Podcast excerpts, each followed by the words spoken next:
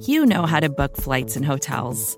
All you're missing is a tool to help you plan that unbelievable travel experience. That's why you need Viator. Book guided tours, excursions, and more in one place. There are over 300,000 travel experiences to choose from, so you can find something for everyone. And Viator offers free cancellation and 24 7 customer support for worry free travel. Download the Viator app now and use code Viator10 for 10% off your first booking in the app. Find travel experiences for you. Do more with Viator.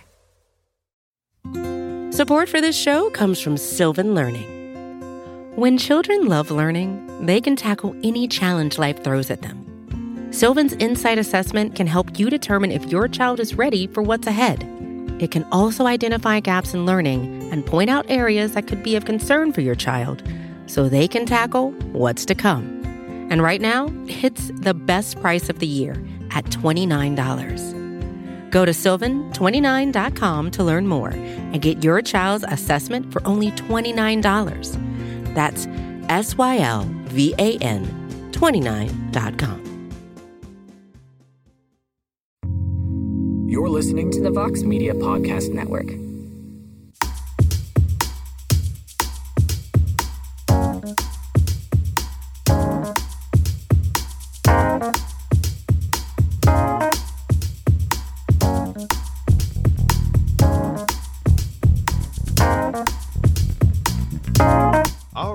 Well, uh, that was a that was a funky little jam. That wasn't the usual. On to the next one, uh, music, as as our usual listeners will, will probably note. Uh, we've got a bit of a change this week. Uh, that that that week. So, well, first first, uh, Mike Heck is not available right now. I will get into that later. But that music was by our special guest today, our special co-host, MMA Fighting's own Steven Marrocco. Uh, thank you for joining us today, Stephen. Absolutely. Uh, the B team is happy to be here. no, this is it's all A teams and every configuration is an A team. It's just a different kind of A team. So, uh, yes, as I said at the top of the show, uh, uh, Mike is having a, a well-deserved vacation. Uh, I think anyone who's been following MMA fighting programming for the last couple days has noticed it's just been kind of me and Casey handling some of the preview stuff and Q and A's and post-fight stuff. And I hope you guys have enjoyed that. Love working with Casey, but again, Casey also needs a day off. So uh, I, I was I'm happy to bring in Stephen here again. I would say rewind, listen to that music at the top of the show, get yourself in the mood, people, because we have surprisingly a lot to talk about regarding Saturday's UFC Vegas 34 card headlined by uh, Jared Cannonier and uh, Kelvin Gastelum. Oh, another one of these fight nights we've had recently, flying under the radar, but fairly eventful. You guys certainly sent in a lot of suggestions. I thought it was a pretty fun card. Uh, Stephen, I don't know. What was your what was your assessment? I was just about to say, do we? You said we have a lot to talk about, and I and I thought, do we? Because I mean, I, I really kind of expected uh, you to say this is like that card that happened. You know, this is a card that happened. UFC Vegas 34 meeting our broadcast obligations. Um, it's not that it wasn't a good card. Maybe it was colored by my emotional memory of it, which is covering it from my mother in law's sewing room. Um, it's not the usual setup I have, but when you're having transportation issues and you can't get home, it's what happens. So I was cramped. I was somewhat irritable. I wanted it to end just because I wanted to get home. So maybe my emotional memory is coloring this. But if people have suggestions, if people want to talk about this and you know chop it up, I'm here for it. Are you hearing this? Uh, this man, rain or shine, home or away, his house or mother's mother-in-law, mother mother-in-law, mother-in-law's, mother-in-law's in-laws house. This man gets his work done. And I also, Mike, Stephen, Stephen, I'm glad you say that. That you said that. I, I just called you Mike. That's gonna happen. Did. Yeah, tw- that's gonna happen. Start. That's gonna happen 30 times during the show. Uh, Stephen, I'm I'm I'm glad you said that though, because uh, some of our listeners uh, were like were like heard uh, Casey and I on the post-fight show, and are kind of like, we weren't like brimming with enthusiasm. It was it was something like three uh, uh 1:30 in the morning, past 1:30 in the morning Eastern time. We've been watching fights for seven, eight hours. Um, and people are saying we're working, we're working when we're watching fights, or we're we're in a. You said you were in a closet. You said sewing sewing room. I was in a sewing room. You were in a sewing. A, there was a baby crib yes. behind me. There was I had my laptop uncomfortably shoved onto the same table as the sewer. and so it wasn't fully on the table, and so I could never fully get comfortable. That's what I'm saying. I was also All right. surrounded by yarn. That is, he guys, he was surrounded by yarn. This isn't people. I know what you think. Oh, it's a it's a fun fight night. I'm just kicking back with the boys and or my family and with a cold one and just having a good time reclining. That's not what the fight night experience is like for us. It's still enjoyable. I mean, we love watching fights for a living. It's a great job, but it's there's a little more. It's it's less ideal fun having circumstances, but we still have fun. I had a lot of fun on Saturday, Stephen. Um, I thought it was like I said, you may have said it best. It was a card that happened. Um, but there, there are some good happenings, and we'll, you know what, we'll we'll talk about it as we go through the fights. Stephen, do you have your matchmaker hat on? I do. I just put it on actually. You just put it on, okay? Because everyone knows you're you're a fine journalist, great reporter, a great writer, a great man. But are you? But are you? but are you a great matchmaker? That is no, what I think that's what people are going to find out. Like questions. Questions. I don't shut this it is not down. my bag. This is your guys' bag. I'm the B team. I'm the replacement squad. Stephen, I'm the replacements. Stephen, there, there are no there, there are no wrong answers until I say that they are. But before Yeah. that happens, everything is no small actors, only uh, no, no small parts, only small actors. That's correct. All right, let's talk about the main event. Solid fight, a fight that happened at two middleweight contenders, two guys not close, not one fight away from title shot. Cannonier No. certainly closer than Gastelum, um, and maybe now one fight away. I don't know. We'll see. Well, that's kind of we're, we're here to determine on this show. So uh, he wins a solid unanimous decision, takes three out of two, uh, three out of the five rounds. I think most people agree. There's, I saw a few uh, arguments for Gastelum, which I don't have a problem with. It was a close fight. Uh, but Stephen, I'm going to let you. I'm, I'm going to let you hit lead off here. Well, let's just let's just get it going right off the bat. What do you think is next for the winner, Jared Cannonier? Well, I, I think whatever suggestion I was going to have is colored by his post-fight interview, which is Go ahead. talking about his financial situation. I don't know if you guys, I'm sure you guys addressed this after you saw it because obviously we're getting another fighter, you know, who's in a prominent position saying I'm broke, not the greatest look, brings up a bunch of questions. Um, so, you know, ordinarily I would say, and I still might say this, the winner of Till and Brunson, like that just seems, you know, pretty logical. Um, that fight is happening next month. The timeline kind of works out. But if he is broke and he needs money, then it's a question of what fight he takes that's exciting to him and also he feels is winnable because he's not going to want to sacrifice his his position in the line. And it's pretty fraught at this point because he's at the point in his career where he is fighting top guys. He's probably, you know, even if he might not have all the money left over, he's he's probably getting paid more. Um, and the, the the gist of it is there are not many easy fights the, the higher you get. So I had an out of left field suggestion uh, for a fight that I think would keep him busy and would be fun, Yes. Stephen. and that is Zak Cummings. oh, And why do I say that? Why would I say that? I feel explain like yourself. in- Explain in yourself, putting- Stephen. In putting Explain on my matchmaking hat, like Uh-huh. I don't know if you guys think of it this way, but it's like you think of it as like, well, here's the fight he should take. Here's the fight that he will take, or the, here's the fight that you know that that seems like a fight that could actually happen. Like there are fights that are logical that that should happen, like Till and uh, winner of Till versus Brunson. That seems logical to me in a very competitive from a competitive standpoint, but that doesn't always apply here, you know, for a variety of different reasons. So I thought he would take that fight because that's an exciting matchup because he thinks it's winnable and because it will basically keep him keep the income, uh, the revenue coming in. So uh, I didn't, you know, there are more Zak Cummings out there in the middleweight division. This Yeah. was the one that I pulled out of the Sure, thin air. sure. But the, the gist of it was that the, the, the, the challenge for him is you're going to need to find a fight that he feels is winnable and will keep him busy. So that was one of the ideas that I have. If we're going to keep him busy, not have him wait, because look, Izzy versus Whittaker, you know, is not going to take place this year. It could be well into next year, depending on what the situation is with COVID and everything. Yep. And then the winner of Till Brunson, who knows what shape that they're going to be in at, at, at the end of that. So there's a lot of variables here. There's a good reason for him to stay busy, and it's a matter of who he stays busy against. Yeah, there's about to be a lot of waiting at 185. Yes. It's great that we have these uh, cool fights coming up. We've got uh, Till Brunson, as you mentioned. Uh, then the month after that, uh, Costa and Marvin Vettori. And then the month after that, uh, Sean Strickland and Luke Rockhold. So we have some really cool fights coming up. It's just after those fights are done, I, I'd be very surprised if we see any of those guys fight again until 2022. Um, unless unless maybe someone jumps on the Cannonier, uh, you know, contract uh, for the ne- his next his next fight offer.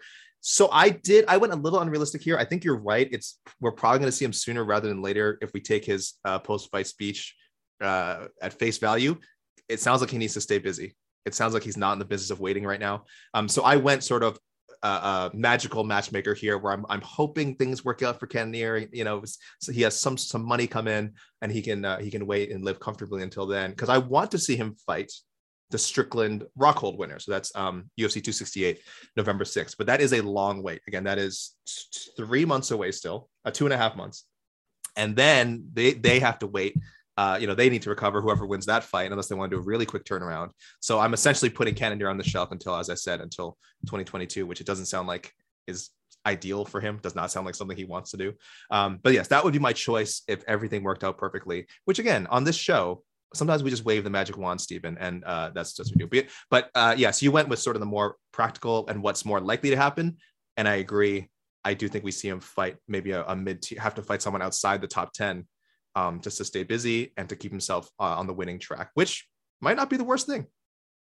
Yeah, I don't, I don't, I don't mind your idea. I mean, I think yeah. that's actually from a more logical standpoint, and actually given everything that's in play with the schedule, it might end up working out just fine. Two months is well, but three months not that big of a deal, uh, all things considered. So I like that idea too. And I think you're going to find us a lot. I'm going to agree with you. I'm going to go, oh, that was my dumb idea. Oh, yeah, that's a better idea. no, no, no, no. Both ideas. Steve, we got to get all sides of it here. You're, you're playing the you're playing the game perfectly so far. We got to get all sides of it. Um, because again, there's what will happen. Uh, sorry, what's likely to happen, and what you know, in a perfect world, if we were the matchmakers and we could take care of everyone properly, what would happen. So my idea is a little less likely, but yeah, I think there's a lot. I would hope there's a lot of people interested in seeing him fight uh, Strickland or Rockhold. But um, and, and, you mentioned, like you said, the, the, other thing about fighting someone outside the top ten would also apply to the man who lost, Kelvin Gastelum. Now we're not going to do a formal uh, go through for him. We like to stick with winners. Um, uh, and he fought very well, but we like to just stick with winners for the sake of time. Uh, but I think also you would agree he he should fight someone like a Zak Cummings next if he's uh, the assuming the UFC keeps him around go he needs to go outside the top 10 right? That would be the logical yeah. play move for him. I mean I yeah if we're if we're not talking about schedule all things uh, being equal he he needs to take a step down in, in mm-hmm. competition. Yeah. he's bought the, the, the top of the top. He is um and been so close but now it's time to rebuild him um get him back on his feet. Um get, give him a give him a, a more competitive well not a competitive match. He's a very competitive guy. He's yes, be competitive yes. with anybody but there I'm, I'm concerned about him to be honest with you. I think he's taken a lot of shots and a lot of damage. I think he mm-hmm. needs a winnable fight. And uh, yes i do think somebody from uh, outside the top 10 is is a logical way to go. Yeah we know he can compete with the elite. He he, he took uh, he gave uh, israel adesanya his toughest championship fight. Um, he he lost a very close split to darren till. We know again we know how good he is uh, but yeah at some point you need to win that unfortunately at the UFC level, that's just a fact. At some point, you need to win. There's no moral victories. Um, so let's go to the co-main. This one was a little peculiar. Uh, I had a lot of people asking, why is this the co-main? Um, with respect to Clay Guida and and uh, Olympian Mark O. Madsen, silver medalist for his for his country, uh, it, it, was it was a bit odd. It wasn't like this was a an afternoon card where it would be airing in. Uh, he's from he's Danish, right? Madsen. Yes, yes, he's from Denmark. Um, it wasn't like it's some weird time where it's like, oh, okay, this is a, this is like an early morning card. This will be airing on prime time in Denmark. I understand why you know they have Mark O. Madsen the co-main. I think this card aired by the time he came out. I think it was like, I mean, I guess it was like seven in the morning.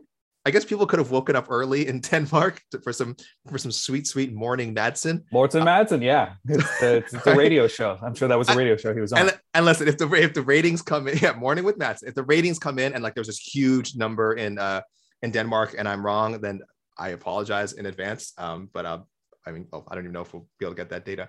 Either way, a strange one, but he won. Split decision against very tricky Clay Guida. I mean, it's it's hard to dominate Clay Guida. I know people don't believe that for a guy who's kind of regarded as a journeyman. He's up there in age now, but he's just he's kind of the same guy he was like seven or eight years ago. So He's really. Uh, Did you did you think first, uh, Steve? You thought that you think they made the right call, right? Um, that Madsen won that fight.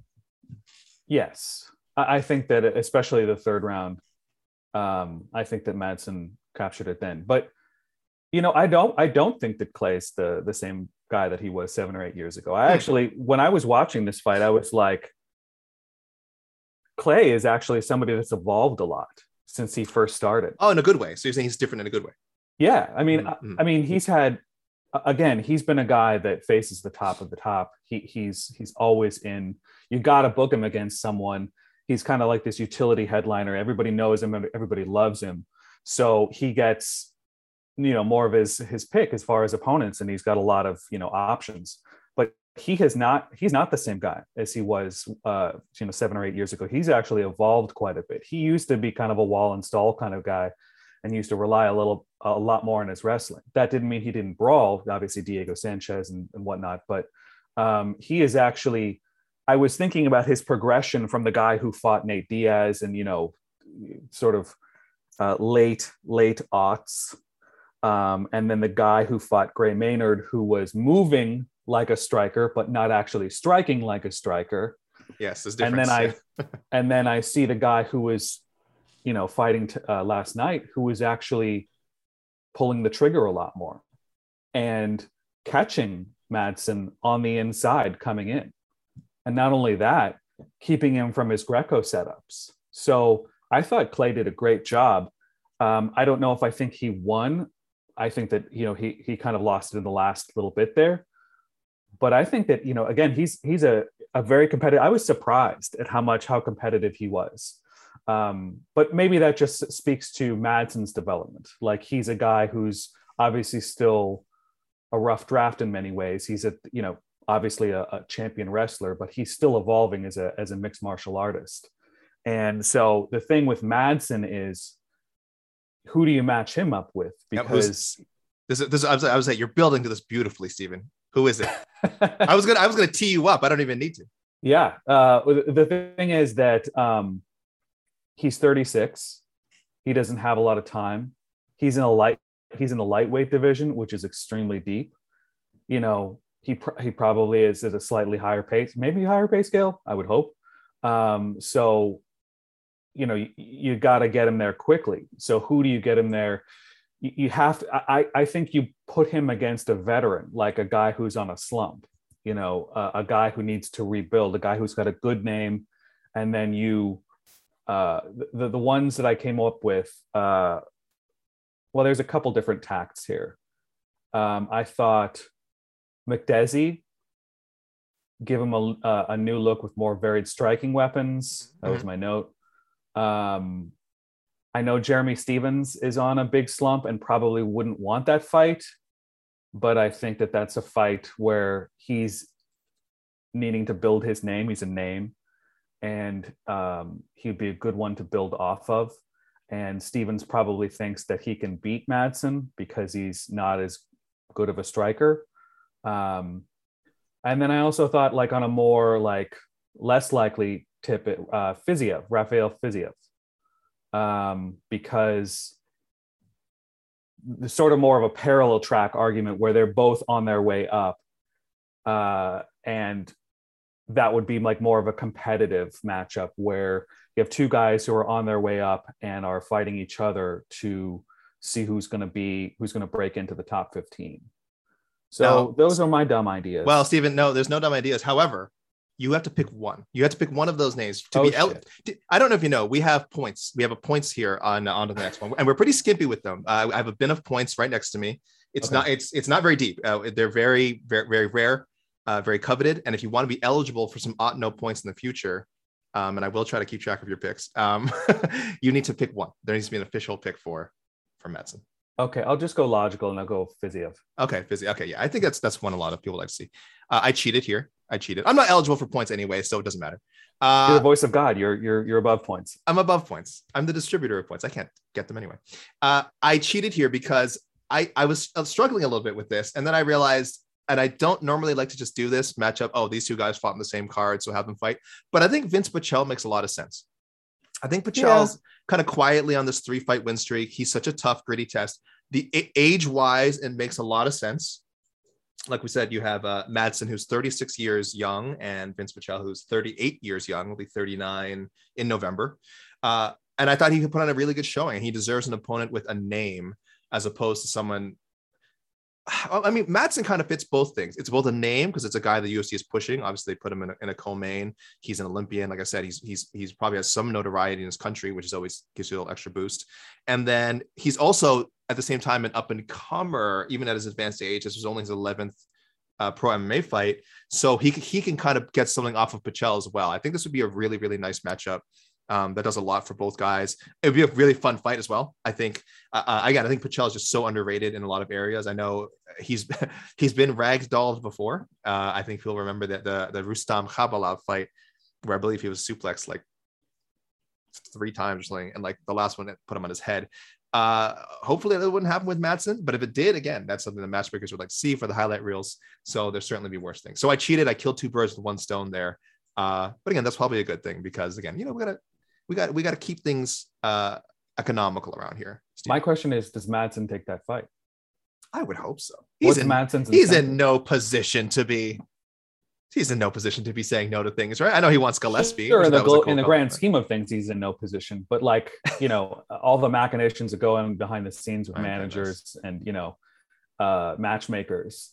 Uh, what what is Madsen's incentive to take that fight? Madsen goes from Guida to Pichel and no, no disrespect to Pichel. I mean, Pichel is a super tough dude. He should be ranked but, higher than Guida right now, shouldn't he? Let me look at my mystery rankings here. Go ahead, uh, Stephen. I'm just gonna look at my mystery. No, rankings no. I mean, I, I think that it was uh, a good win for him. Um, Pichel definitely deserves a, a, step up in competition.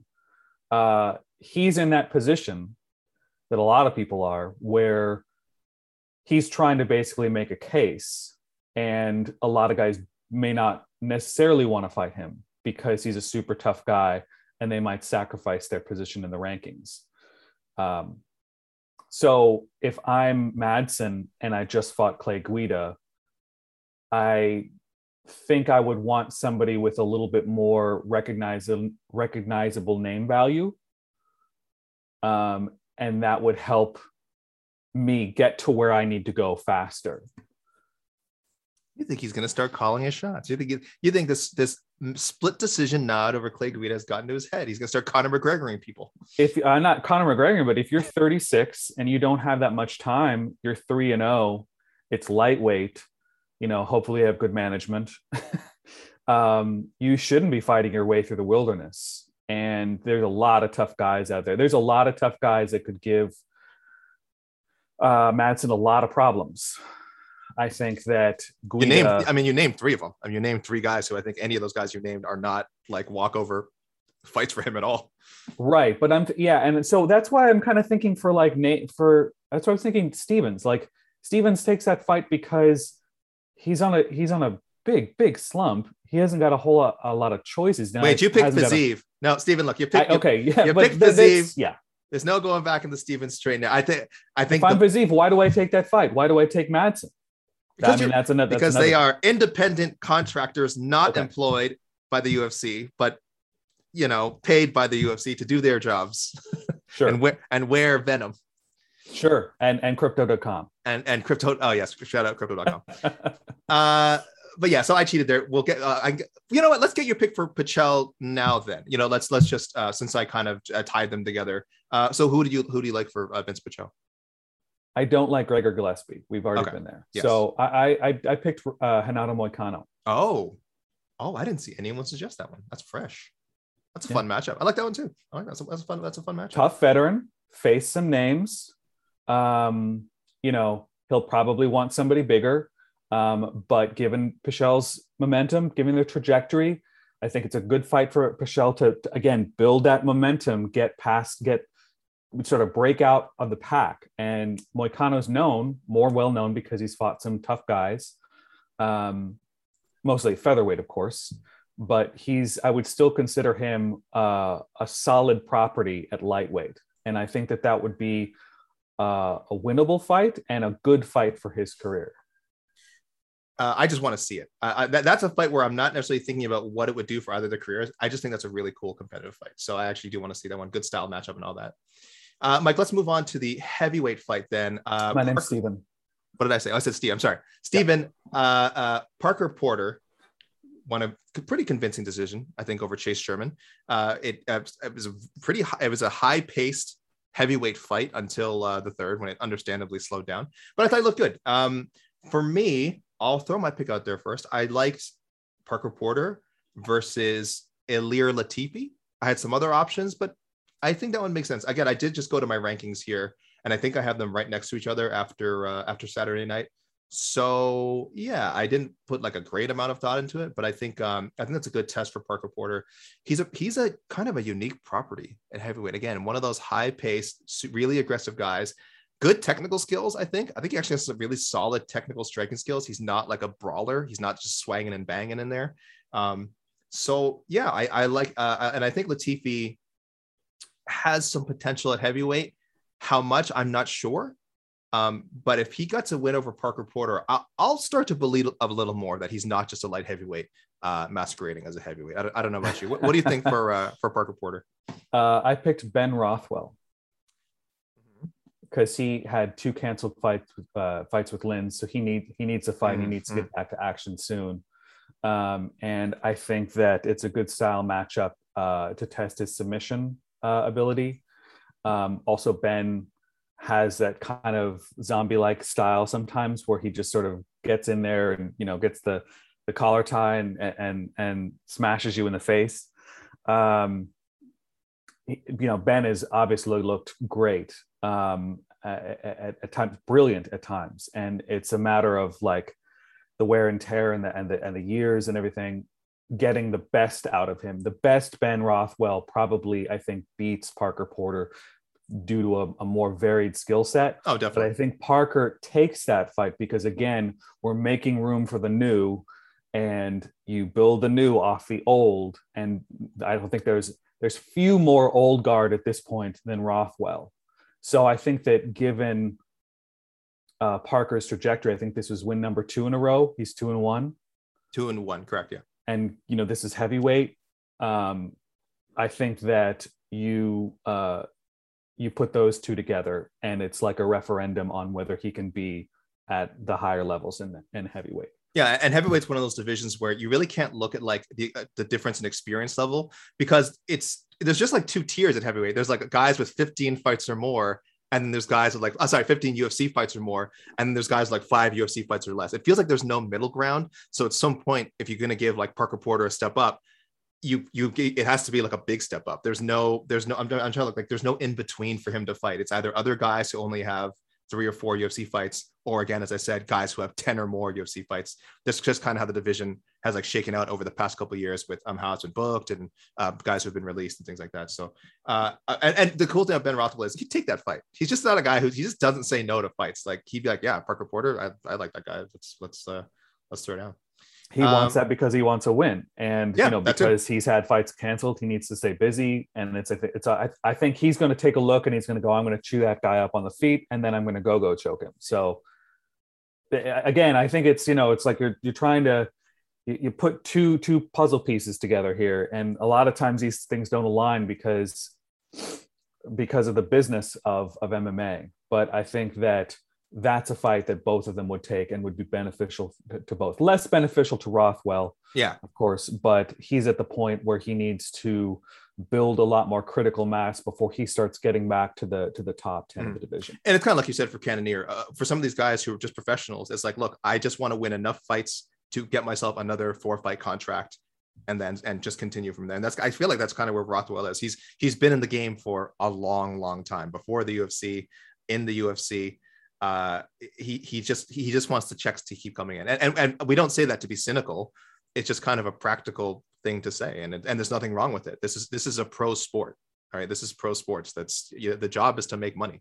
He no, he wants to be champion. I, Mhm. I can assure you this. I talked to him, uh, text with him on a semi-regular basis. but he would but he would know a Parker Porter fight wouldn't help really help with that Of case course, necessarily. of right? course. It's, it's just he you can't be a UFC champion if you're not in the UFC, right? That's that's pretty much it, right? So he, you're right. Yeah. He's going to do stuff to, to get wins until uh, an opportunity opens up in the top ten. Which again, if you're in there, it will. It, it'll open up. It'll be there. So um, it makes a lot of sense.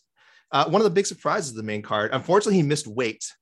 Uh, Saidyokub uh, Kakhramonov, who, if it were up to me, we probably wouldn't even match him up. But I know if Mike were here, Stephen, he'd be like, "No, no, he won the fight. He he he took the fight on less than like five days' notice, so the weight miss was understandable, which it is. Uh, I would have liked to see an apology after Stephen. I didn't see, I didn't hear that, but again, but hey, Tre- Trevin Jones took the fight on short notice, notice too. He was on like I think ten days or notice. He made weight, so uh, Half but the fine. fights these days are short notice in this Oh world. gosh, that's right. Uh, really, what is what is law? What is uh, proper notice anymore? Uh, but uh, yeah, Kakhramonov, uh, kind of a dull fight until the end, but really strong finish. Just chokes uh, Trevin Jones unconscious with standing guillotine. Uh, anytime someone's this new, Stephen. I mean, I've been saying all show. I know that there's no wrong answers. There's really no wrong answers. He's he's just in the, he's really in the middle of the pack. It's bantamweight. It's insanely deep. I kind of picked a name out of a hat. I just said like uh, Tony Kelley. I think it'd be a fun fight. Don't I? Tony I, I Kelly? That's it. I just went Tony Kelley. Great. Hey, Tony. Throwing it nice, out there. nice going, buddy. There we go. Um, What do you got it? I mean, yeah. did we both to- say Tony? Did we both say Tony Kelley? No, I said Okay. Kelleher. I Okay. said Kelleher because Oh, he looked okay. really good. Yeah. Um, because because uh, uh, he looked uh, Kakhramonov looked really good, and I thought that um, he's a guy that probably has some heat on him. He's got a good camp behind him, and I thought that Kelleher would take. You know, this is again, you know, more of the the business stuff, but I think that they would give him that fight, and I think Kelleher would would would take it because of the way that uh, because of the way that Kakhramonov looked. So I like I, I picked that one. My own thing is, I, I think Kelleher, unlike heavyweight, I think he has a lot of options, uh, better options around his level of uh, UFC experience. Uh, again, I think you're right. Uh, the the the the buzz around uh, Kakhramonov is that he is a, uh going to be a future again top 25, top 15 guy at bantamweight. But until that happens, I feel like Kelleher is a lot closer there. I just don't want to match them up yet. I could see the UFC doing it. Um, again, bantamweight's a friggin' shark tank. There's no easy fights. Um, and Kelleher's a good company guy. He does keep he does have callouts in mind. He called out O'Malley, of course, but he also seems to be more than happy with like not getting that fight. I hope he sticks to his guns this time and gets an O'Malley or at least someone with a little more notoriety. But uh, Hey, I'm unranked. Pick me. right, well, again, hey, look, if we saw if we three weeks from now, if we saw uh, Saidyokub uh, Kakhramonov versus Brian Kelleher booked, I wouldn't blink, I wouldn't bat an eyelash. I'd just be like, yeah, that's how that's how this division and how the how the UFC goes. Uh, last, the proverbial last but not least, Stephen, uh, the main card opener between uh, Alexandre Pantoja and Brandon Royval. Uh, Panto- great fight for as long as it lasted. Crazy scrambles, and then Pantoja uh, winning with a submission. Uh, what do you, what do you think? I, I think the options are pretty limited, pretty clear. He had an exchange with the UFC flyweight champion. Um, was that convincing to you? Is that the road you want to go, or do you have some other other suggestions, Stephen? It was very nice, and so I just want to give him what he wants. I'm Yes. just uh, I'm I'm disarmed by Yes. politeness in in this rough and tumble sport. So Yes. um, I would just I would I would give him what he wants, um, and and put him against Moreno. Um, you know, I feel like it's not going to happen. I feel like Garbrandt is going to, you know. Oh no, Stephen, no, Oh wait, is Garbrandt booked? Gar- Garbrandt's booked. he is, isn't he is. But I- but I mean, I think I assumed you were saying if he beats Kai Kara France, That's he- what I was saying. he leaps. Yep, that, that that's what I was saying. that he, Um, but that he, he would like, let's say he knocked Kai Kara France out, like again, classic Cody Garbrandt, like first round knockout. right, looks like, do you- away, punches. Oh yes. my gosh! Like, do you think he? Yeah, you're exactly. Do you think he would realistically like maybe jump over Pantoja and jump over Askar Askarov? Yes, hundred percent. Ugh. And for It anyone, just seems like a very you know UFC thing to do. for anyone listening, rolling their eyes, let's not forget. Last was it? I don't remember if it was December or November, which card it was. Cody was booked. To He was booked. Figueiredo. He was going. They were giving him a title shot in his first fight at flyweight. Thank goodness. Uh, Well, I was to say, unfortunately, he got COVID. Unfortunate uh, other injuries he's had to deal with. But in the end, I want to say it worked out for the UFC because he should have to win one fight at 125 pounds before getting a title shot. Right? That's not an absurd thing to. He's he was he's coming off a loss. He's I coming off a lopsided out. loss. Like it worked out for. I would say it worked out for Brandon Moreno. Brandon Moreno. Yeah, yeah. because he got he got the all. shot. Um, Yeah. yeah because i think that they have a there's a business relationship there there's there's a lot of juice on the back end Mhm. and i think that you know if they can put in a guy who's a very known property in flyweight that's what they're going to want to do although moreno again great guy and great for the latin american market Um, they want they've always wanted to build that, make that stronger, so that it, it's not a it's not a bad gig. And I think that Pantoja is the competitive matchup. It's the one that Yes. you know he's he's on a, a good run. Um, there's a there's a built-in storyline there, and I think that you know while the other machinations of the flyweight division play out, I, I think it's just a logical uh, thing to do. And you know he asked nicely, so why should we fight this? Yeah, and Moreno wants to get these losses back, right? Like one of them was on the Ultimate Fighter five years ago. One of them was actually in the UFC like three years ago. So he's changed enough that I don't think there's any doubt in his mind that he can he would win uh, uh, the the third fight with Alexander Pantoja. But I think we all deserve to see it, and I think Pantoja has earned it.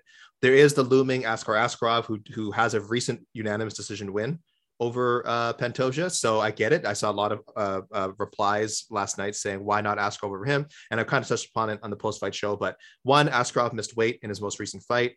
Uh, which hurts his case. I'm not saying it disqualifies him, but it, it hurts his case. Uh, and two, I think, as you mentioned, the the history between him and Moreno for me makes that a more compelling matchup right now. I think Askarov gets that title shot eventually anyway, um, and I wouldn't be mad if he got it. But Pantoja is the choice for me, and and it sounds like you agree. Could we do the winner like Askarov? Could we do Askarov versus Pantoja I mean, you could. That's that's what I saw some people say. Um, because as a title eliminator? when is the um well i guess but then what what moreno just has to wait right or he or he would fight the garbrandt He has to wait, and they've got a lot of spots to fill. Hmm. So it seems like this, you know, tees up pretty nicely. And I don't know if you want to, you know, who's yeah, who's Moreno going to fight in the meantime? Mhm. it would i'll just say this it would i i i wouldn't have a problem with askarov getting the shot first uh, or if them doing an eliminator with him and pantoja but for me it would be uh i've used this word in sports related anyway uh, a tragedy if pantoja never fought moreno for that world title i think it would just it would suck let me, let me be more direct with it i think it would really suck uh do you have a wild card pick, Stephen? I I I, uh, I tried to queue you up for a wild card pick. You can pick anybody on this card uh, that we haven't already mentioned, winner, loser, uh, that you'd like to see matched up. Well, I, I actually I wrote down Kelleher because I was writing fast, and I I I, I wrote down Kelleher versus Okay. Jimmy Rivera. So that'd be your Um, other if he didn't if if he wasn't booked with uh, Kakhramonov. That's right. And I think Rivera takes that fight because he's two and four, Yeah. and Kelleher gets a good test with a veteran name. And he's ranked. I think Jimmy Rivera is ranked, right? I think in our Jimmy Rivera's ranked because he's fought everyone who's at the top. Like he's, Is you know, again, never said no to a fight, but also needs to be rebuilt, sort of a Kelvin Gastelum kind of a thing. He takes that fight because he thinks Kelleher is below him. Kelleher says, "Look at the name. He's a bridge to the to the to the top of the division, which is what he needs." So he takes that fight, uh, you know, because it'll help his career. he is not. I should say Jimmy Rivera is not ranked in the only rankings that matter. The MMA the fighting, MMA, the fighting MMAfighting.com global rankings. Right, But uh. I believe he at least made it on some of our ballots. I think he's on mine. I think I was surprised he actually wasn't. Well, bantamweight has a lot more oh, geez. entrance from an, uh, other yes, promotions. Bellator, yeah, definitely. Um, Crowded. okay, well, I like that. I went with uh, William Knight. Uh, so the perpetually intriguing prospect. I don't know if he wants to be called a prospect anymore. I still see him that way. I know he's uh, maybe what his almost in his mid 30s, so he's not like a spring chicken, but very little, very little MMA mileage. I mean, he's what uh, this is 12th. This is 12th fight, um, 10th win. So really cool knockout. I I want to see him fight Jamahal Hill. Uh, Okay. I I don't know if that can't happen for. I don't know why. I kept trying to look like, are they teammates? Are they friends? Can this not happen? Um, are people's expectations of Hill just too high because he has a win over OSP? Uh, but I think again that that that was like a deceiving win. I think he needs to uh, fight someone closer to his experience level, and uh, it'd be it'd be a great clash of body types too. Um, Jamal Jamahal Hill, very long and rangy light heavyweight. Um, Very easy to armbar, apparently. Uh, yes, William William Knight, uh, not long and rangy. Not long and rangy. Uh, stout Short and mesomorph, as as we Mes, say. thank you. That's a yes, that's a very cool way of putting it. He's a mesomorph. So uh, William Knight Jamahal Hill is my uh, wild card pick. Uh, Steve, is there any other picks you want to get to before I, I hand us both over to the mercy of the listeners? Because it's about to be a whirlwind of listener voices here. Jo- what are we talking about? Josiane Nunes at all? If you I want mean- to, uh, uh, look, normally we'll only allow one wild card, but you are the special guest. If you have a pressing Josiane Nunes pick, and she was impressive as hell knocking out Bea Malecki, please let us know. I, am I'm, I'm if you, if you again, like you said, you kind of you kind of du- doubled up on the Kelleher for your wild card. Want another wild card with Josiane? I It's did. your world, I'm- Stephen. It's your world. I, I'm, you know, busy. I'm, I'm frantically scrolling right now because, um, you know, she looked amazing. Um, very compact fighter. I think we were we were talking about how compact she is and how how much of an interesting look that was watching her go up against Malecki, Yes. who's super long, tall, and rangy, What a and how she just took advantage of that so so well. I Oh, was boy. I was looking, I was looking, I was like, I was I I, I was like, surely uh pre UFC, uh, you know, Nunes is just was a, like a 125 or I assumed, and like maybe she took this fight on somewhat short notice, so took a 135. No, she's fought as high as 155 pounds. Um, as far as I can see, she has never fought at 125. I still think that's where her future is. But I mean, her schedule, she was supposed to debut in April. That was a bantamweight fight. And now she made her actual debut at bantamweight. So maybe I'm wrong. Maybe she's just this little 135 pound slugger. I don't know, man. She certainly looked like it. Holy cow. Um, and, and any ideas? I said our listeners have got some, but uh, I kind of want to hear what you what you're thinking first. Hmm. Put you on the spot. There's here. a lot of folks that are coming off of losses if we're talking about a competitive world that we're living in. Mhm. Um, whoa, not Veronica Mazzino.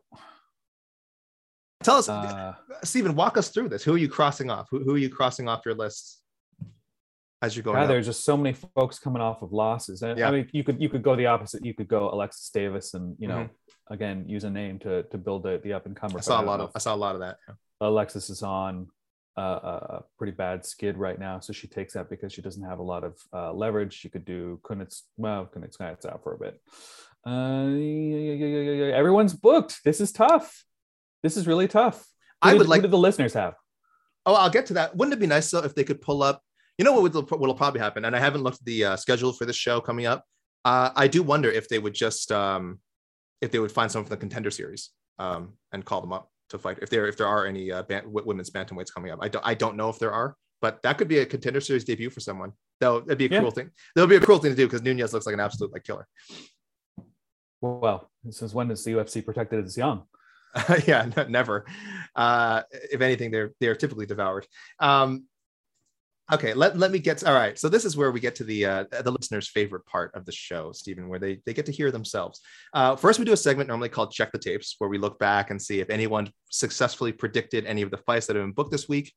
It was a pretty quiet week, though, as far as um, fights being reported or announced. So there really weren't any. I did have two of our regular listeners, uh, Marcus McGahee and Hayes Bethard, uh, asking for points. Uh, I reviewed their cases. Uh, so let me read. So Marcus McGahee first said uh, he believes he caught, he kind of called the Miesha Tate Ketlin Vieira fight that just got put together. Um, he says Vieira was booked against McMann at the time, and he said if Miesha, he said Miesha should fight Ketlin if she beats uh, Sara McMann. That fight fell through, so technically didn't happen, but he still wants a point. Uh, I will give you a, and I, so Marcus, I will give you a half point. I'll give you. I should, I'm being generous today, and again, there's not a lot of. I don't have to give out too many other points, so you're lucky. I, I'm going to go with a one point budget for this episode. I'm giving him half. The other half will go to Hayes Bethard, though his uh, his case is even more sketchy. So listen to this, Stephen. This guy says, listen to this.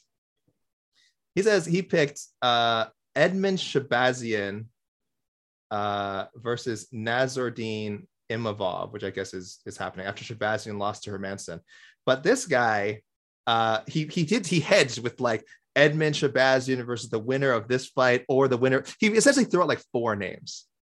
So I'm gonna give him a half point. Do you think that's fair? So you, you're gonna give him a, a half point for like basically casting a wide net. let me let me you know what let me be fair let me find the actual message and so we can ju- he said shahbazyan versus heinisch imavov winner or muradov meerschaert winner which hasn't happened yet so that's not a that's not like a pick. Like I had to do Oh. one. You you you Yes, narrowed me down to a pick, right? So are are listeners not held to the same they should be standards? i mean i don't hold them to the same standards i would as you specifically i hold you to a much higher standard than i hold our listeners to but i understand what you're saying there has to be some rules that we all follow so are you saying i should save this half point do you think hayes should not get this half point stephen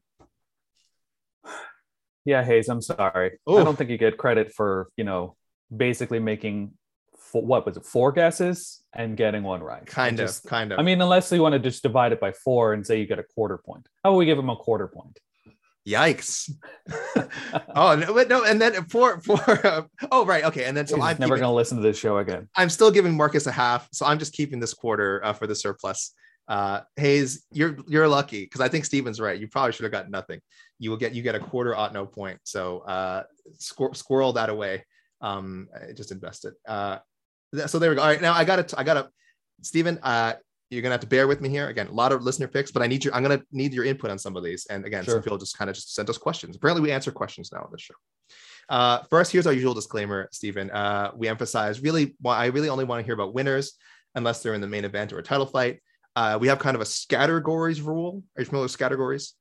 Uh, refresh my memory. It's, It's, it's, the game where you have to like guess words and only the only word uh like you're asked to describe something you have to guess words but only the unique answers get points so you get points for originality that's kind of the same Okay. rule here i kind of i kind of lump together uh if, if a lot if multiple listeners picked one fight i just kind of say it off at the beginning of the, this segment and then uh the fighter could already be booked people go to tapology.com please pay attention or follow mmafighting.com pay attention to fight bookings if they're already booked i don't want to hear it uh, they made, made some other mistake. It could be a wrong weight class. They fought already, injured, released. I saw that a lot this week, Stephen. I- I saw Ouch. a lot of people like naming fighters that are no longer with the company.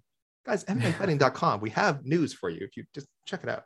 Uh, and also, uh, most importantly, the golden rule. Uh, the pick might just be doo doo, Stephen, and uh, we just don't want to read it. So that's uh, that's that's the basic guidelines here. Uh, got a lot of But don't we roast stuff? Don't you guys roast any doo doo picks? No, I try not to. I try not to, but you're free to do it. Like I said, I, I- think some some picks here, Stephen, may have gotten through the doo doo detector. Uh, Mm. and if that's the case, I'm more than happy for you to do an extra level of quality control There you go. and and and and, and squash these uh these doo doos, as it were. These That's- dreams. That's kind of Yeah. gross. Um, so the most popular picks I saw are, were uh, Cannonier taking on the Brunson Till winner. So there you go, very nice pick. Uh, Porter Parker Porter versus Juan Espino. Huh, that's Uh, interesting. I this is- this is a deep cut that just shows how on the ball our, our listeners are. Like uh, uh, Kakhramonov versus Ronnie Lawrence. This is like multiple people uh, pick this. So, and I'm like, I wouldn't have thought of that, but I kind of love it. Yeah, I kind of love it. Uh, Vinc Pichel versus Drew Dober. Yeah. Yeah. What do you I thought of that. sense? Yeah, yeah, that crossed my mind. Drew, Drew's uh, coming off of losses, though. He's on a skid. So if he could take that fight, he's a little bit more of a name. He's just like an incremental step up. So yeah, I, I can see that um, from a competitive standpoint, from a win loss standpoint. It's it's you know somebody who's coming off of a loss, so that's why I rolled it out. But Mhm. I, I don't mind it. yeah, I do feel like they're kind of heading in a little bit in different directions, but not not a bad matchup at all. Uh, Pantasio versus uh, uh, Pantasio. Pantasio. Pantera. Pantera.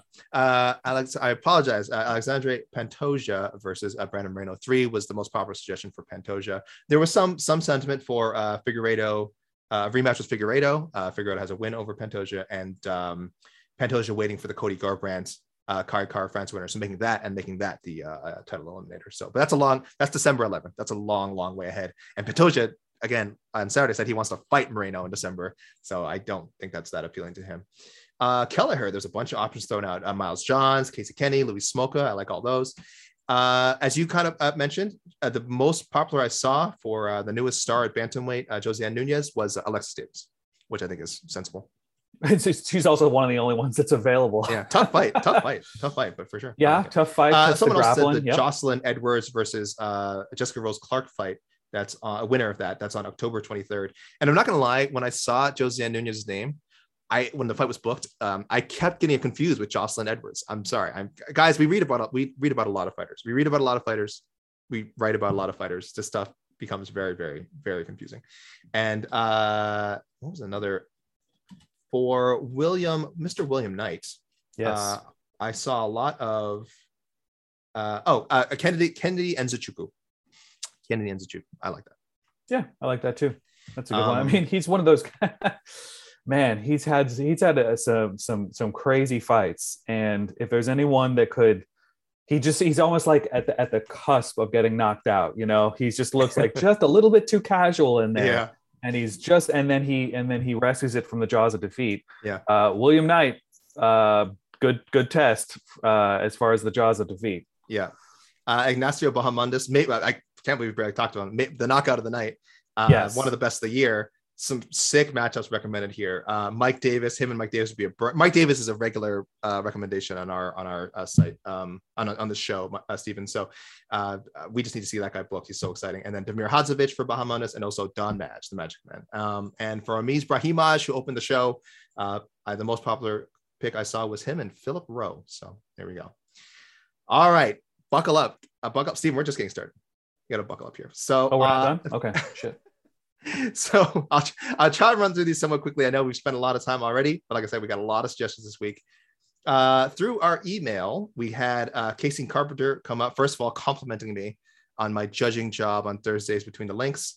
Uh, I picked Jed Mashu as the winner. Uh, that shows what a professional I am because I had to really, really bite down and, and do that. Um, Wow.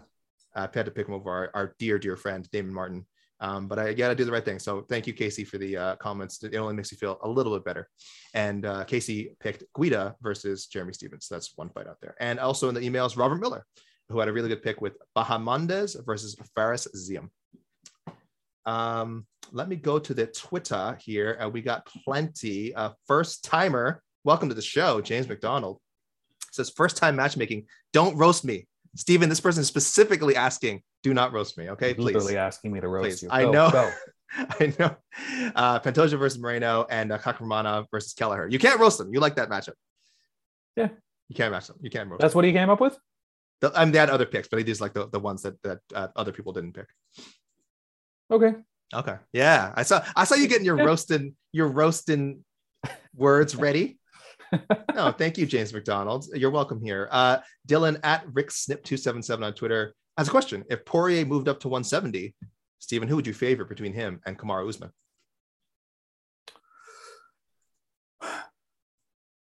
Kamaru. Um, Yeah. Bigger frame. Yep. Um, reach, I think, is going to be an issue off that jab. Um, and he can always go to the wrestling. Mhm. Um, yeah, I would I would favor Kamaru. I also I just think Kamaru is just he's cresting in a way that you know Dustin is as well. Mhm. But if you look at where Dustin has fallen short in the past, um, I think, and then you add the size of Kamaru, I think it'd be a very very tough thing to overcome. yeah, it's hard to pick against someone who just has been so dominant recently, who so dominant recently that people on our staff are calling uh, Kamaru Usman the breakout fighter of 2021 when he entered the year as the champion. But he's just he's become so he's taken it to such another level um, that people are saying he broke out this year, which I don't know if I agree with, but I understand uh, kind of the angle people are coming from. I, I think Usman would at least be a three to one favorite in that matchup. Yeah. I don't think that's crazy to say. Uh, Chris at Dragon Slayer 2 likes Mike Davis versus Vinc Pichel. Uh, Braden O'Neill, I got to give this guy a finger wag. He's he did a lot of ors, so I'm not going to read all his picks. He did a lot of this person versus this person or this person, and I'm like, no, Braden. I hope you paid attention to this episode and saw how harsh we are with handing out points. I need definitive picks, but I did like Parker Porter versus Jargis Daniel, the Man Mountain. And, Oh, uh, and uh, Hak Ramanov versus the Tony Gravely Nate Maness winner on, on September 18th. So, uh, some good. What some was good it that Casey tweeted the other night, like about like this is what heavyweight is, like a bunch of flesh slapping together.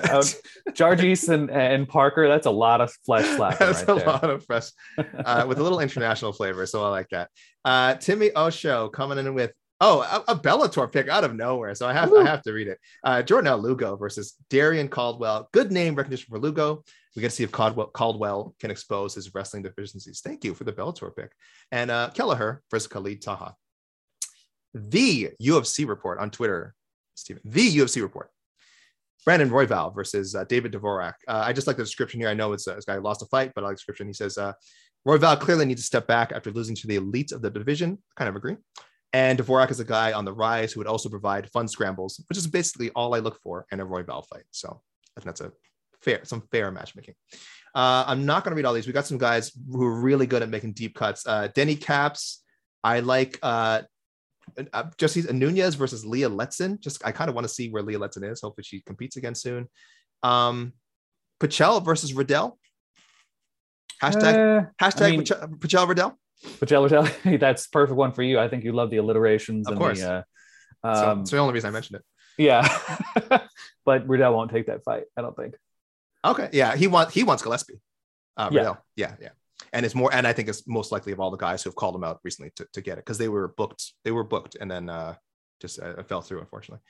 Liam Perry, another regular, wants to give props, big props to uh, Mike Heck for the story of uh, Eugene Aubrey, the the suitcase kid. Um, amazing story. Anyone who hasn't checked it out, please go to mmafighting.com.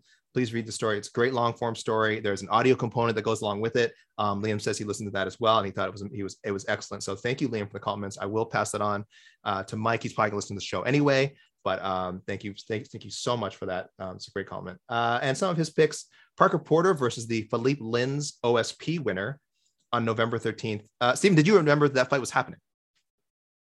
Um, yes, I did. I'm re- one one reason I read out some of these picks is just to remind myself that some of these fights. I honestly don't remember like these. guys well, yeah, I mean, I remember because I was sort of scrambling through my picks this morning, Oh, and I remember okay. looking at that. And I was like, "Oh yeah, those guys are booked." See. It's very helpful, like this, this, this little, yes, this, this, uh, this, this dance we do because it gives you an idea of sort of what's coming down the pipeline. And and I think what I'm learning from being on the show for the first time is that it's not just about um you know wh- who's unbooked now but sort of looking a little bit further down and and looking at the matchups that are upcoming and then matching those guys which i tend so i tend to forget like or, or tend to de-emphasize the ones that are upcoming and and then sort of put them together i'm not sure the way that that's the way the ufc really works either like sometimes i feel like they just go with whoever's unbooked but i think it's helpful to go both ways because you know it, it's it's more of a grand picture kind of thing as opposed to just who's available in the moment you know and, and theoretically we should always be you know thinking of the big grand picture and and and lining up these these these pieces in the puzzle yeah. It's I'm gonna tug, uh, Steve. I don't want you to go too deep. I'm gonna tug on the. I know once you go down this matchmaking well, you really start to look far ahead. I'm tugging on the rope. I'm tugging on the rope, Steve. I don't want you to fall too far down the well. I know it's it's very seductive when you start putting on that matchmaker hat. So uh, and and you've done an amazing job, by the way. So again, I want to thank you again. Uh, and Liam Perry, I think he had well two kind of cool suggestions. He said he wants to see hashtag guerrilla warfare between Jared the killer gorilla uh, Cannonier and uh, Darren the gorilla Till if he beats, uh, of course, if he beats Brunson.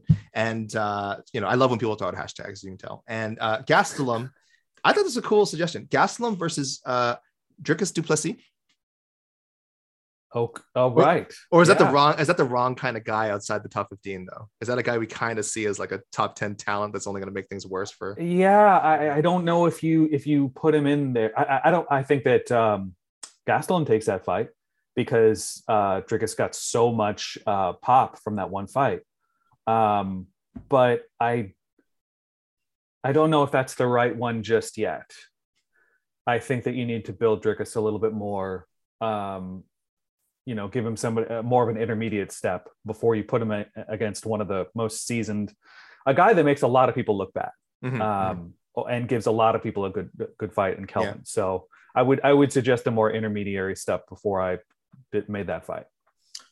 Thomas Collins went with Vinc Pichel versus Terrence McKinney. He said, not a logical fight in any sense, but No, the UFC might try and fast track McKinney, and I can see them throwing him against No. Pichel. You don't think that there's any chance they do that? Oh, No. I don't know. I don't I know how they view Pichel. I really there's don't. there's building, and then there. First of all, what what incentive does Vince have to take? he, ha- he has fight. no power. He has no.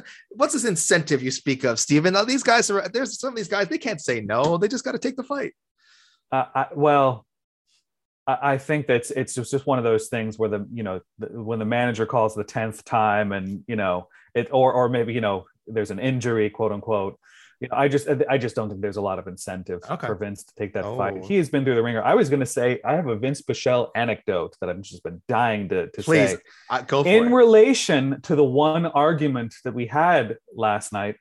We don't typically argue online. We're not best friends like you and Heck, but I'm like the kid down Nobody the block is. in your neighborhood. I'm Okay. I'm the kid in the cul-de-sac that you occasionally see skateboarding. So the stoppage the Trevin in- Jones, uh, yeah. Ka- Ka- Kakhramonov. in Kakhramonov Jones, Mhm. it was late. It was several seconds late. I haven't timed it, but it was several seconds late. You, you pointed out, And Herb thought Dean was on, he was on the wrong side. Herb Dean was on the wrong side. Should not have been the wrong Yes. side. Which you're right, made have added a couple of seconds to, of unconsciousness uh, to- for for Jones, unfortunately. Yeah. And the thing that popped into my head was Vinc Pichel. And the reason why, why would you, why would that pop into my head? You ask. Well, let me tell Please, you. please explain. Vinc Pichel was the guest fighter in the command referee course I took in 2011, 10? Oh, no. Was 2011 or 12. And this is way, but like, this is, I, I, I, I, I was reminded of Vinc Pichel when I saw him in the UFC. It was like Evan Dunham, who I grew up with.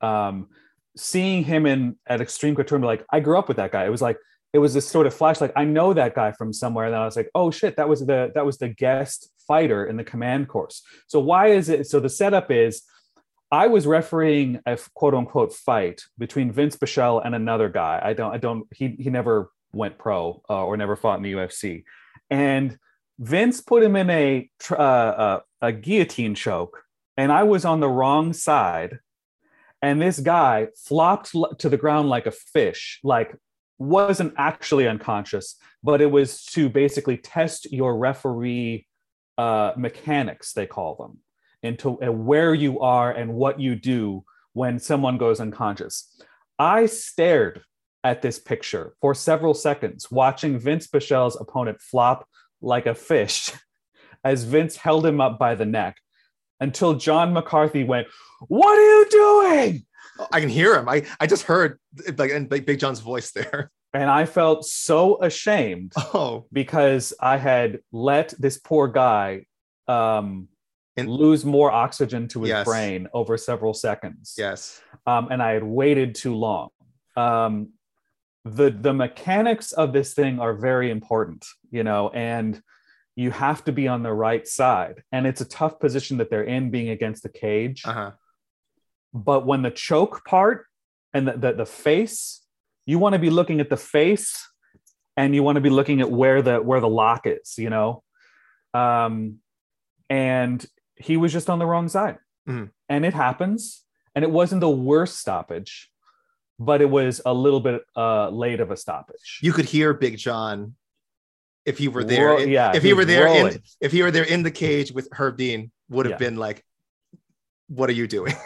yeah i mean it was it- like i said it wasn't the worst how did i get Yeah. on this tangent we were talking about vince Pichel We're and, just talking about Vince Pichel in general before we before we move on because uh, I don't know how much more we're going to talk about Vince Pichel. So this is yeah, a good, so this is a good Vince time I Pichel, yeah. not getting the uh not getting the Terrence uh McKinney. Yes, I, McKinney. I agree. It's it, it, it, it I if, if Pichel had a choice, there's no reason for him to take that fight. Extremely there's no dangerous. reason. Extremely dangerous. I was But- just but meaning, I- I was just meaning to say the whole point was Vince Pichel has been around for a long time, a lot a lot longer than a lot of people think. He's been Mhm. through a lot of ups and downs, he's had a lot of injuries. He deserves uh, a, a, a guy who's going to get him to where he needs to go. Mhm. And uh, Terrence is not the guy. He hasn't, you know, one fight. You know, it was it was a big call out. It was a, it was a nice little pop of attention. It's not enough. It's not Yeah. I don't even know if it's great for McKinney because I think Pichel would beat great him. for McKinney. Oh yeah, But I don't know. But I don't. But I don't know if it is though because I think Pichel would beat him and maybe make and like maybe make him look bad and like you know what I mean. that's Like also extremely right? possible. I think you need to put McKinney in there with guys a little closer to his experience level who he's there's a better chance he's going to land that like that bomb knockout because that's kind of the name he's making for himself. So, um, what about uh Madsen versus? Oh, I only asked this one because someone uh, Thomas Collins Madsen versus Davi Ramos. I that, he hasn't been released, has he? Davi Ramos? I don't remember seeing any reports. Davi Ramos, no, No, He- I don't he think should so. be He's, on, he's lost a couple of fights, but that's he it. lost, but you know he was on a tear before that. He's really good. Okay, so anyway, I, so I like that matchup. I think again, rest, wrestler versus uh, expert jujitsu guy can't go wrong. Uh, Marcus McGahee, uh, he always names the editions of the knows. He calls us the Killer Gorilla edition. So shout outs to Jared Cannonier. He likes. Uh, he just wanted me to pronounce his name. I think Lingo versus uh, Baghdasaryan. Sure, Baghdasaryan very exciting uh, win recently in his UFC debut. Uh, Kelleher versus uh, Hanayaya. I like it again, better in matchup. And this is a funny one. Uh, William Knight versus Ed Herman. no, no. Oh, just oh, No. he's roast. God, he's roasting people. Guys, you're getting roasted. Steven is Ugh. roasting you.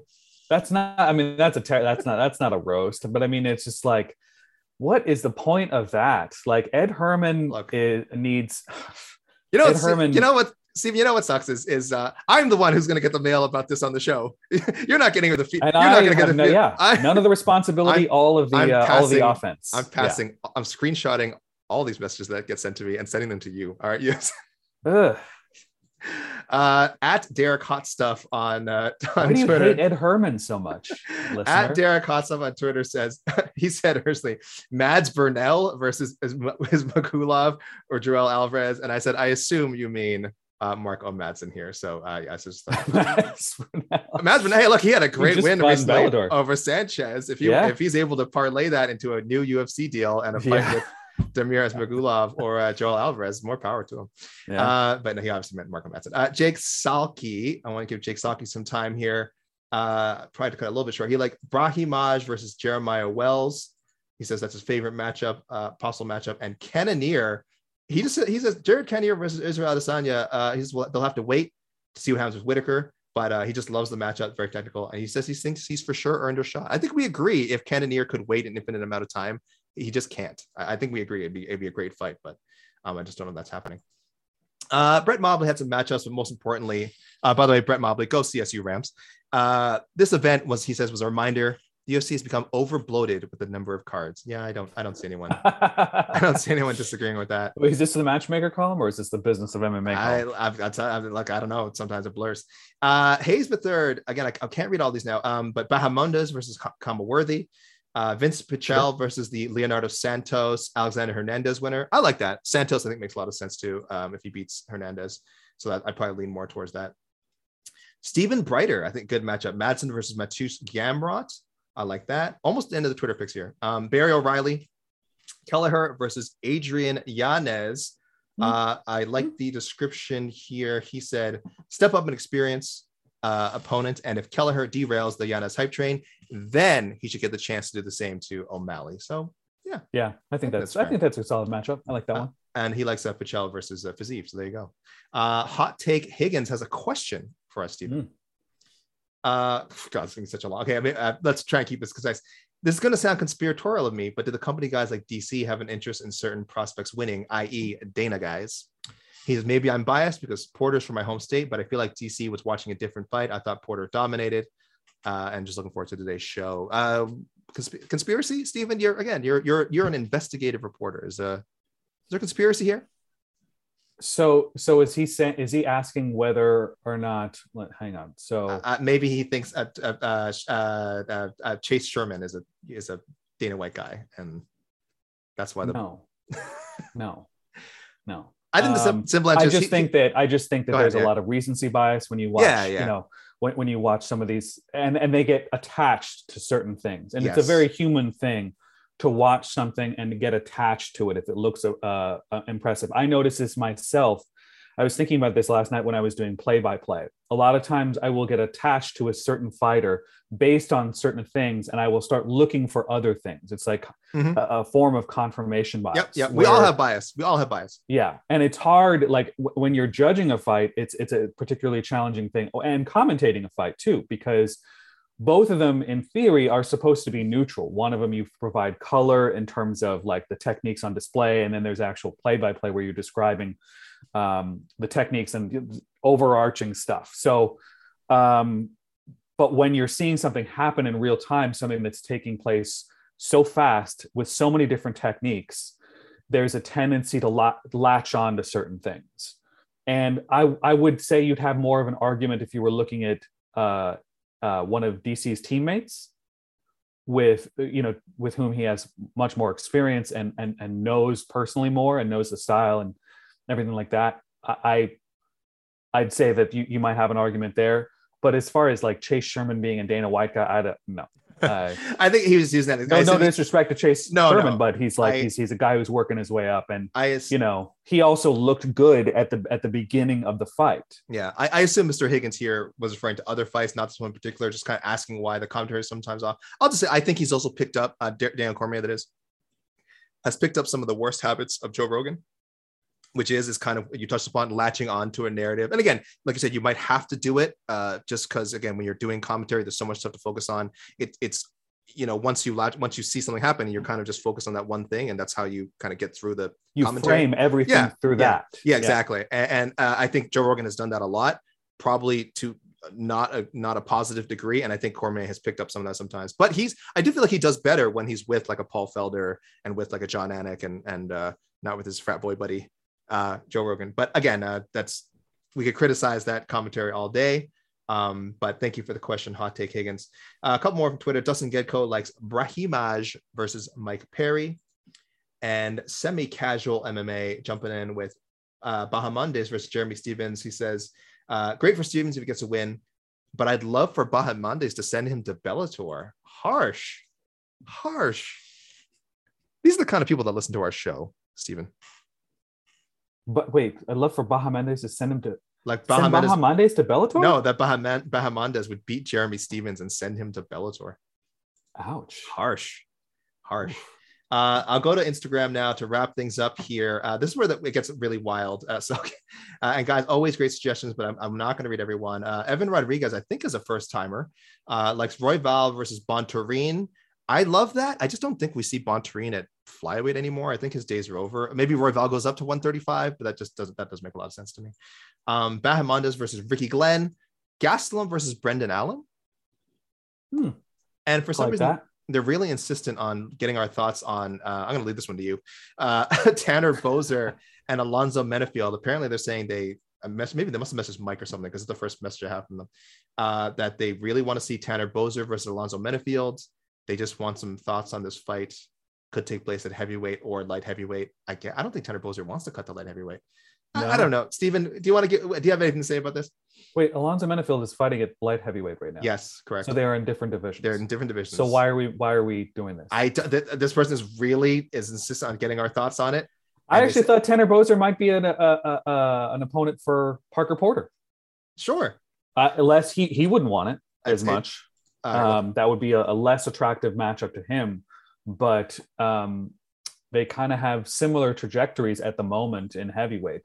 Um, Alonzo Menifield versus Tanner Boser. I, I think that whew, Alonzo is kind of hot and cold, and when he's really hot, he's he's very good. I think he beats Tanner Boser pretty handily. Um, but Tanner's just such a grinder. Mhm. Um, and he probably wouldn't, you know, they'd probably be about the same size um, if they're fighting at heavyweight. Alonzo's probably just not cutting, right? So Yeah. um, yeah, if we're in fantasy world, sure. Evan Rodriguez, I will give you two points, two ought no points if that matchup gets made. Okay, there we go. You wanted us to talk about it. Thank. Make sure you send Stephen a nice message. Uh, uh, Steven, your DMs are open on Twitter, right?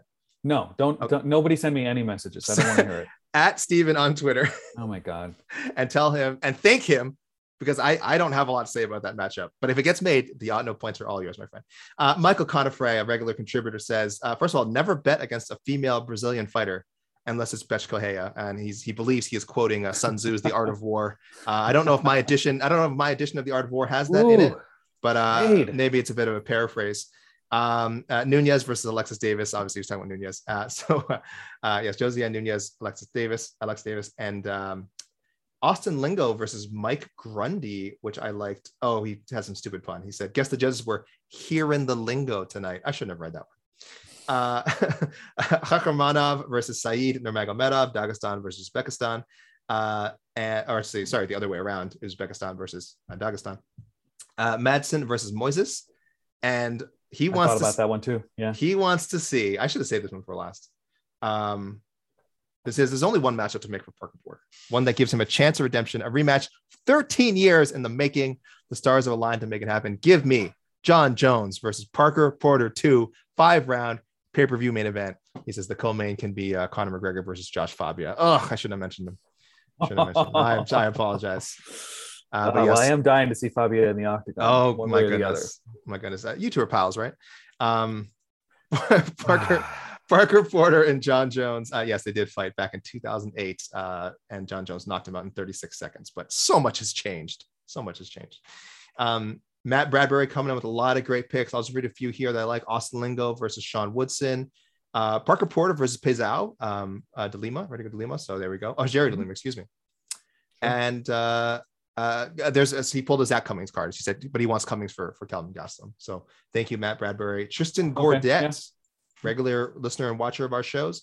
Uh, Madsen versus Otman Azaitar. Uh, he said, I don't think the UFC will give Madsen a ranked fighter like Gillespie. Who we called out after. Plus, he, he thinks Riddell's got that fight, and uh, Riddell's ranked number 13. So just just explaining, you know, he kind of used process of elimination there, which I like. Um, MMA heads coming in with Kakram. My pronunciation of uh, this guy's name is getting worse. Slowly, It's getting, it's getting worse and worse. deteriorating. Kakhramonov, Kakhramonov versus Randy Costa. Too soon? No, but I mean, Mm, I no, no, I don't think so. And Costa wants that to get to get back on the in the win column. Uh, William Knight versus Tyson Pedro, who has not competed since 2018. He was booked earlier this year or in 2020. I think early, oh, earlier in February. He was booked in like February, and that fell through for some reason. Um, Bahamondes versus Matt Frevola, uh, Ramiz Brahimaj versus uh, Diego Lima. So again, again, these, Stephen, you see these guys got some deep cuts. These guys got some Seriously, deep cuts. Dude, Yeah, I, I, they're way ahead. This is why I do this section because there, uh, no stone will be unturned with the listeners of this show. Uh, we have a regular named Just Call Me Bob who leaves very long messages. I won't read out the whole thing. He had two practical suggestions: um, uh, Mark O. Madsen versus Jim Miller, and Parker Porter versus Chris Barnett. And then he said, uh, "Okay, first up, he said, I'll read this. Picking for Cannonier sucks. Only top 10 guy without a fight is a notch in his belt already. He's the obvious number one contender. That's the easy way out. What do we do? He says Cannonier versus Mousasi. he says he says Jerry Jerry Jones and Jimmy gets Johnson. Mads Burnell. I, I'm winner against Matt Burnell. Uh, Jerry Jones, Jimmy Johnson have made up recently. I think Dana and Scott will too and co-promote. Uh, yeah, definitely not. But uh, thank you for the suggestion. And that would be that would be a great fight. Uh, question for you, Mike. Uh, we're almost at the end here from My name's Buffalo. Steven. Oh my gosh, how many times did I call you Mike on the show? I'd say half dozen, maybe. That's I, it's it's it's. I'm gonna hear. I'm gonna listen to it back after. I'm just gonna catch them all. Um, I'm not editing. I'm not editing them out. though. No. You keep Uh, out. Buffalo Gums on Instagram just wants to know uh, Gastelum versus Holland. If they were both on short notice, uh, Stephen, who wins? both on a week's notice. I'm sorry, very specific. Uh, who wins? Gastelum versus Kevin Holland. Yes, week's notice. Let's just say they fight it. I don't know. I, I mean, neither guy cuts weight. Let's get. Let's make it a 205. So current, so currently, like in like right now, and at this moment in You know time, what? Let's say they were added to of this upcoming Vegas card. 35. Vegas Yeah. 35. Um, Gastelum, because Gastelum, listen, um, he, he's at the point now where he's risking getting released from contract. So he's going to give uh, he's going to give Holland the Marvin Vettori special, uh, as they call it in the industry, and um, you know, actually, you know, use his wrestling um, and and take him down and and grind out a decision. That's that's hard to deny. Uh, I I would also pick yes. No, I would also pick Gastelum. I just I just think he's a better fighter. I just think all around with with the wrestling, even even the striking. I think he's a very good striker, and uh, the, the pace he put on Holland I think be too much. Uh, Trip Harper, uh, our friend of a friend of ours now from New England, he just wants to say. Uh, he loved the card. He said he thinks there was four guys from the Massachusetts, New England area, so he's a little biased. Um, he was asking us why we weren't more jazzed about it. Again, it was a card. I, I enjoyed it. We won't be talking about it two weeks from now. Um, he thinks Pantoja should be next for the title shot. Uh, what? Oh no, Pantoja. Sorry, he says Pantoja. He uh, shouldn't be next. He wants to see the Askar eliminator. Um, Vince Pichel. He says against anyone in the lightweight division, casting a very wide net here. I will not give points for this. Uh, he just says he's so gritty, and that mustache. I mean, come on. And then uh, he says, "Is there anything else to say about Clay freaking Guida, legend? He can have anyone he wants. He he won that fight, terrible decision." And he says, "So I am not matching." So uh, Trip Harper refraining from matching for the Olympian Mark O. Madsen. He does not believe he won the fight. And I will end with an, an old friend, Jay Steiner. Uh, Stephen, when we start, when Mike and I started this show, we had like maybe two or three suggestions a week, and Jay Steiner was one of them. He's been he's been noticeably absent, so happy to hear him checking. He actually volunteered to co-host the show, so he was he was the the second choice behind you, Stephen. Um, so thank you, Chase, for checking in. I'll just read these real quick. Knight, well, Should Knight have gone versus with Chase, honestly. no, stop it. Knight versus uh, I, well, I, I, or as I would have called him, Mike, like twenty times. Um, Knight versus Eryk Anders, Nunes versus Vanessa Melo, Pichel versus Thiago Moises. I think it's a really strong pick. Um, he says uh, Pichel's 38 years old, three fight win streak. Give him a top 15 opponent, see if he sinks or swims. And then uh, uh, he didn't want to match up for uh, uh, for the reasons I said before, missed weight. And then Madsen versus Close. He said, uh, still need to see a more dominant win from Madsen, before he gets a top 20 fight. So very sensible matchmaking. And welcome back, Jay Steiner. And thank you, everyone. Uh, and thank you, Stephen, for uh, patiently sitting through those and uh, providing your insights. Um, guys, you can reach me. Uh, send me suggestions, please, at Alexander KK Lee on Instagram, at Alexander K Lee on Twitter, and alex.lee SB uh, dot com if you want to email me your suggestions. Uh, do not reach out to Stephen. Leave Stephen alone. I, I can no, I can be reached at um, Alexander K Lee at gmail.com. whoa, whoa, whoa, whoa, hold on, hold on. uh, but yes, uh, please. Then if you guys, if you need to, if you can find Stephen, send him a compliment and thank him for, for guesting on the show and for giving so much attention to your questions and your suggestions. Uh, uh, Mike and Mike, like I said, is on vacation. Please send him nice messages on uh, Twitter at Mike Heck underscore JR and on Instagram at M underscore Heck Junior. Uh, sorry, JR. Just send him, yeah, send him nice messages to make sure he's, he's having a good time out there. Stephen, we come to the end. Uh, are you ready for next? You're gonna be you're gonna do next week's show too, right? Um, no. I'm not. we have hold aren't you excited about next week's quasi uh Ultimate Fighter 29 finale, though not yeah, the, the, the, non-tough finale we were just talking about. Which right now looks like uh Edson Barbosa and Giga Chikadze in the main event. Amazing main event. I don't think anyone will disagree with that. No. And then we've got, you know, for the folks who are watching Tough 29, you got Brian Battle, Gilbert Urbina in the middleweight tournament final, Ricky Turcios and Brady Hiestand in the bantamweight tournament final, Kevin Lee uh, going up to 170 to fight Daniel Rodriguez. Uh, uh, also from the Ultimate Fighter this season, Andre Petroski and Michael Gilmore and then uh, a fight that a, a, lot of people on our show actually were calling for for the longest time uh, Makhmud Muradov versus Gerald Meerschaert. Muradov, I think, going for like his 15th straight win or something like that. Uh, the card's probably still being finalized. What we see in the prelim so far Sam Alvey, Wellington Turman, uh, Dustin Jacoby versus Darren Stewart, Jamall Emmers versus Pat Sabatini. And a handful of other fights that I'm, I'm varying degrees of confirmation. Um, JJ Aldrich versus Vanessa Demopoulos and Alessio Di Chirico Abdul Razak Alhassan. So I'm looking forward to this card as one of the 12 people who watched Gilbert Fighter this season, Stephen. yeah, none with more emotional investment. I am gassed for it. I am gassed for it, but I mean, uh, I, I, almost can't wait. But it is later next weekend, guys. Uh, Stephen, I really, again, I really can't thank you enough for chipping in here. I know it was a long show. Um, they're going to kill me, whoever has to edit any of this, but I don't think we have to because I think it was a flawless show, other than me messing up your name like 15 times. Other than that, I think you did great. so uh, yeah, thank you so much. Uh, Steve, any parting thoughts? Um, I guess. I mean, is is this like between the links where like yes. we talk about it Plug, plug yourself. Plug anything you got coming up. Be on the right side of chokes. That's oh. what I'm oh. gonna say. If check your mechanics, make sure you're for, on the right side. Is this message for anyone specific? This is just general. No, nope, this is just any okay. any referee out there. just make sure you're on the right side of the choke when they set it up listen it's very hard i'll go back to that class mm-hmm, mm-hmm. i failed that class it's very mm-hmm. hard to do uh, to be a good referee in this sport things move so fast and there's so many different techniques and the way that they move around the cage using these techniques as they mm-hmm. flow through technique to mm-hmm. technique it's extremely difficult to be exactly where you need to be at every moment to say nothing of the random just one shot KOs where somebody drops and you got to get there in seconds flat. So Herb is, you know, I, I, Herb actually did something. We were talking. God, it was. I can't remember who it was, but he he stopped a fight that everyone was calling, saying was stopped too soon. And oh, it was a fight. Um, recently, not recently. Yeah, it was O'Malley versus um, oh, Moutinho. Yeah, Moutinho. Yeah, I had no problem. With that. I thought he stoppage. did the right thing there. I had no problem with that stoppage. Yeah, and I'm sure I'm, I'm revisiting it. I'm sure you guys have talked this. Yeah, yeah, no. to death. But I, but I get, I get. I, I want to stay on the record. Yeah, he did the right thing. Sure, he was right there when he needed to be. Um, and you know, th- this is a if you're getting it right more than wrong, uh, you're probably uh, doing a good job. Herb, I think, has had some some reaction issues as mm-hmm. of late, and this mm-hmm. was one of them where he was just off.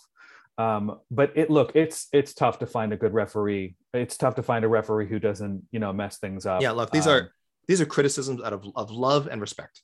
Yeah. and I would respect. say if uh, you know, I want to, you know, for one a regulatory tip, Nevada, release your salaries. Thank you. Yes, thank yes, thank you, Stephen. Drop that mic. Uh, yes, people look. Uh, fighter pay is persistent issue we talk about a lot. Uh, and and we, you know, guys, we do it for a reason, not to just look out for the fighters, but because it's such a distraction. And at the end of the day, as we always say, the show, MMA is supposed to be fun. That's why we do this particular show. And I would like to think that's why most of you guys keep up with MMA. So uh, MMA is supposed to be fun. And uh, Mike Heck will be back next week uh, to, to, bump me to bump me out of these lead hosting duties, thankfully, because again, I've probably done, you guys heard me way too much. And uh, uh, that's that's what I say. Thank you everyone for listening. Thank you again, Stephen, for being here. And uh, join us next week again uh, as we wrap up this episode of what a smooth and what a smooth outro. As we wrap up this episode of I've always wanted to do this. On to the next one. The podcast.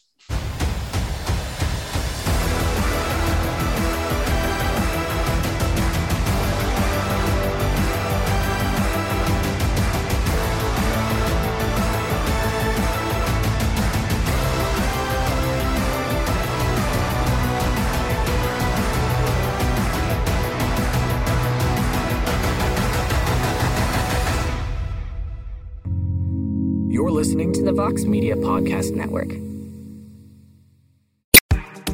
Claude 3 from Anthropic is your one stop shop for enterprise AI. With models at every point of the price performance curve, you no longer have to make trade offs between intelligence, speed, and cost. Claude 3 Opus sets new industry benchmarks for intelligence. Sonnet strikes the perfect balance between skill and speed. And Haiku is the fastest and lowest cost model on the market, perfectly designed for high volume, high speed use cases. Join the thousands of enterprises who use Anthropic to navigate this new frontier. Visit anthropic.com slash Claude, C L A U D E, today. Jumpstart your genius with Claude 3 by Anthropic.